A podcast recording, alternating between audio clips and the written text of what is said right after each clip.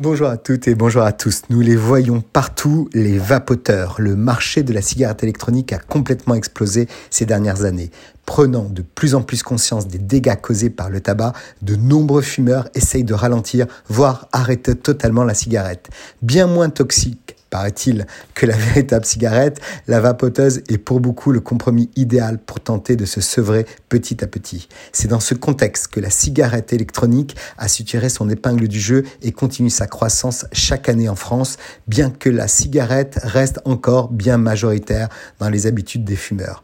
En effet, en 2022, 15 millions de fumeurs ont été recensés contre 4 millions de vapoteurs. Avec 4 millions de vapoteurs, la France se retrouve troisième sur le marché mondial de la cigarette électronique derrière les États-Unis et le Royaume-Uni. Tout autant, toujours plus de 10 millions de fumeurs continuent de consommer du tabac. L'équation est simple. On peut dire que le potentiel d'augmentation du nombre de vapoteurs est fort puisqu'il dépend en grande partie du nombre de fumeurs que l'on aura convaincu de passer à la cigarette électronique. Jusqu'en 2023, le marché de la cigarette électronique a connu une hausse comprise entre 5 et 10 chaque année, jusqu'à dépasser les 1,3 milliard d'euros de chiffre d'affaires cette même année. Avec l'augmentation continue du prix du paquet de cigarettes et le renforcement des politiques anti-tabac, le marché de la cigarette électronique a encore de beaux jours devant lui.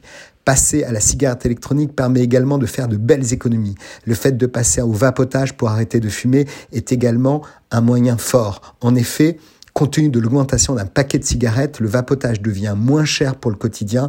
Les vapoteurs pourraient même économiser entre 1200 et 4560 euros en moyenne par an, une économie non négligeable.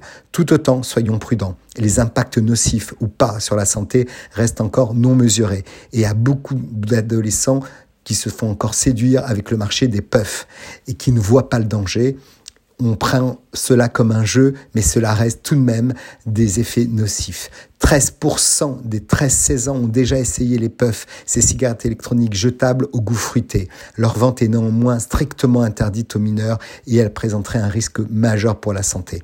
Le meilleur moyen de vivre vieux et longtemps reste encore de savoir ne plus être addict de la cigarette et avec l'économie de ces quelques milliers d'euros par an de partir au soleil. Très belle semaine à tous.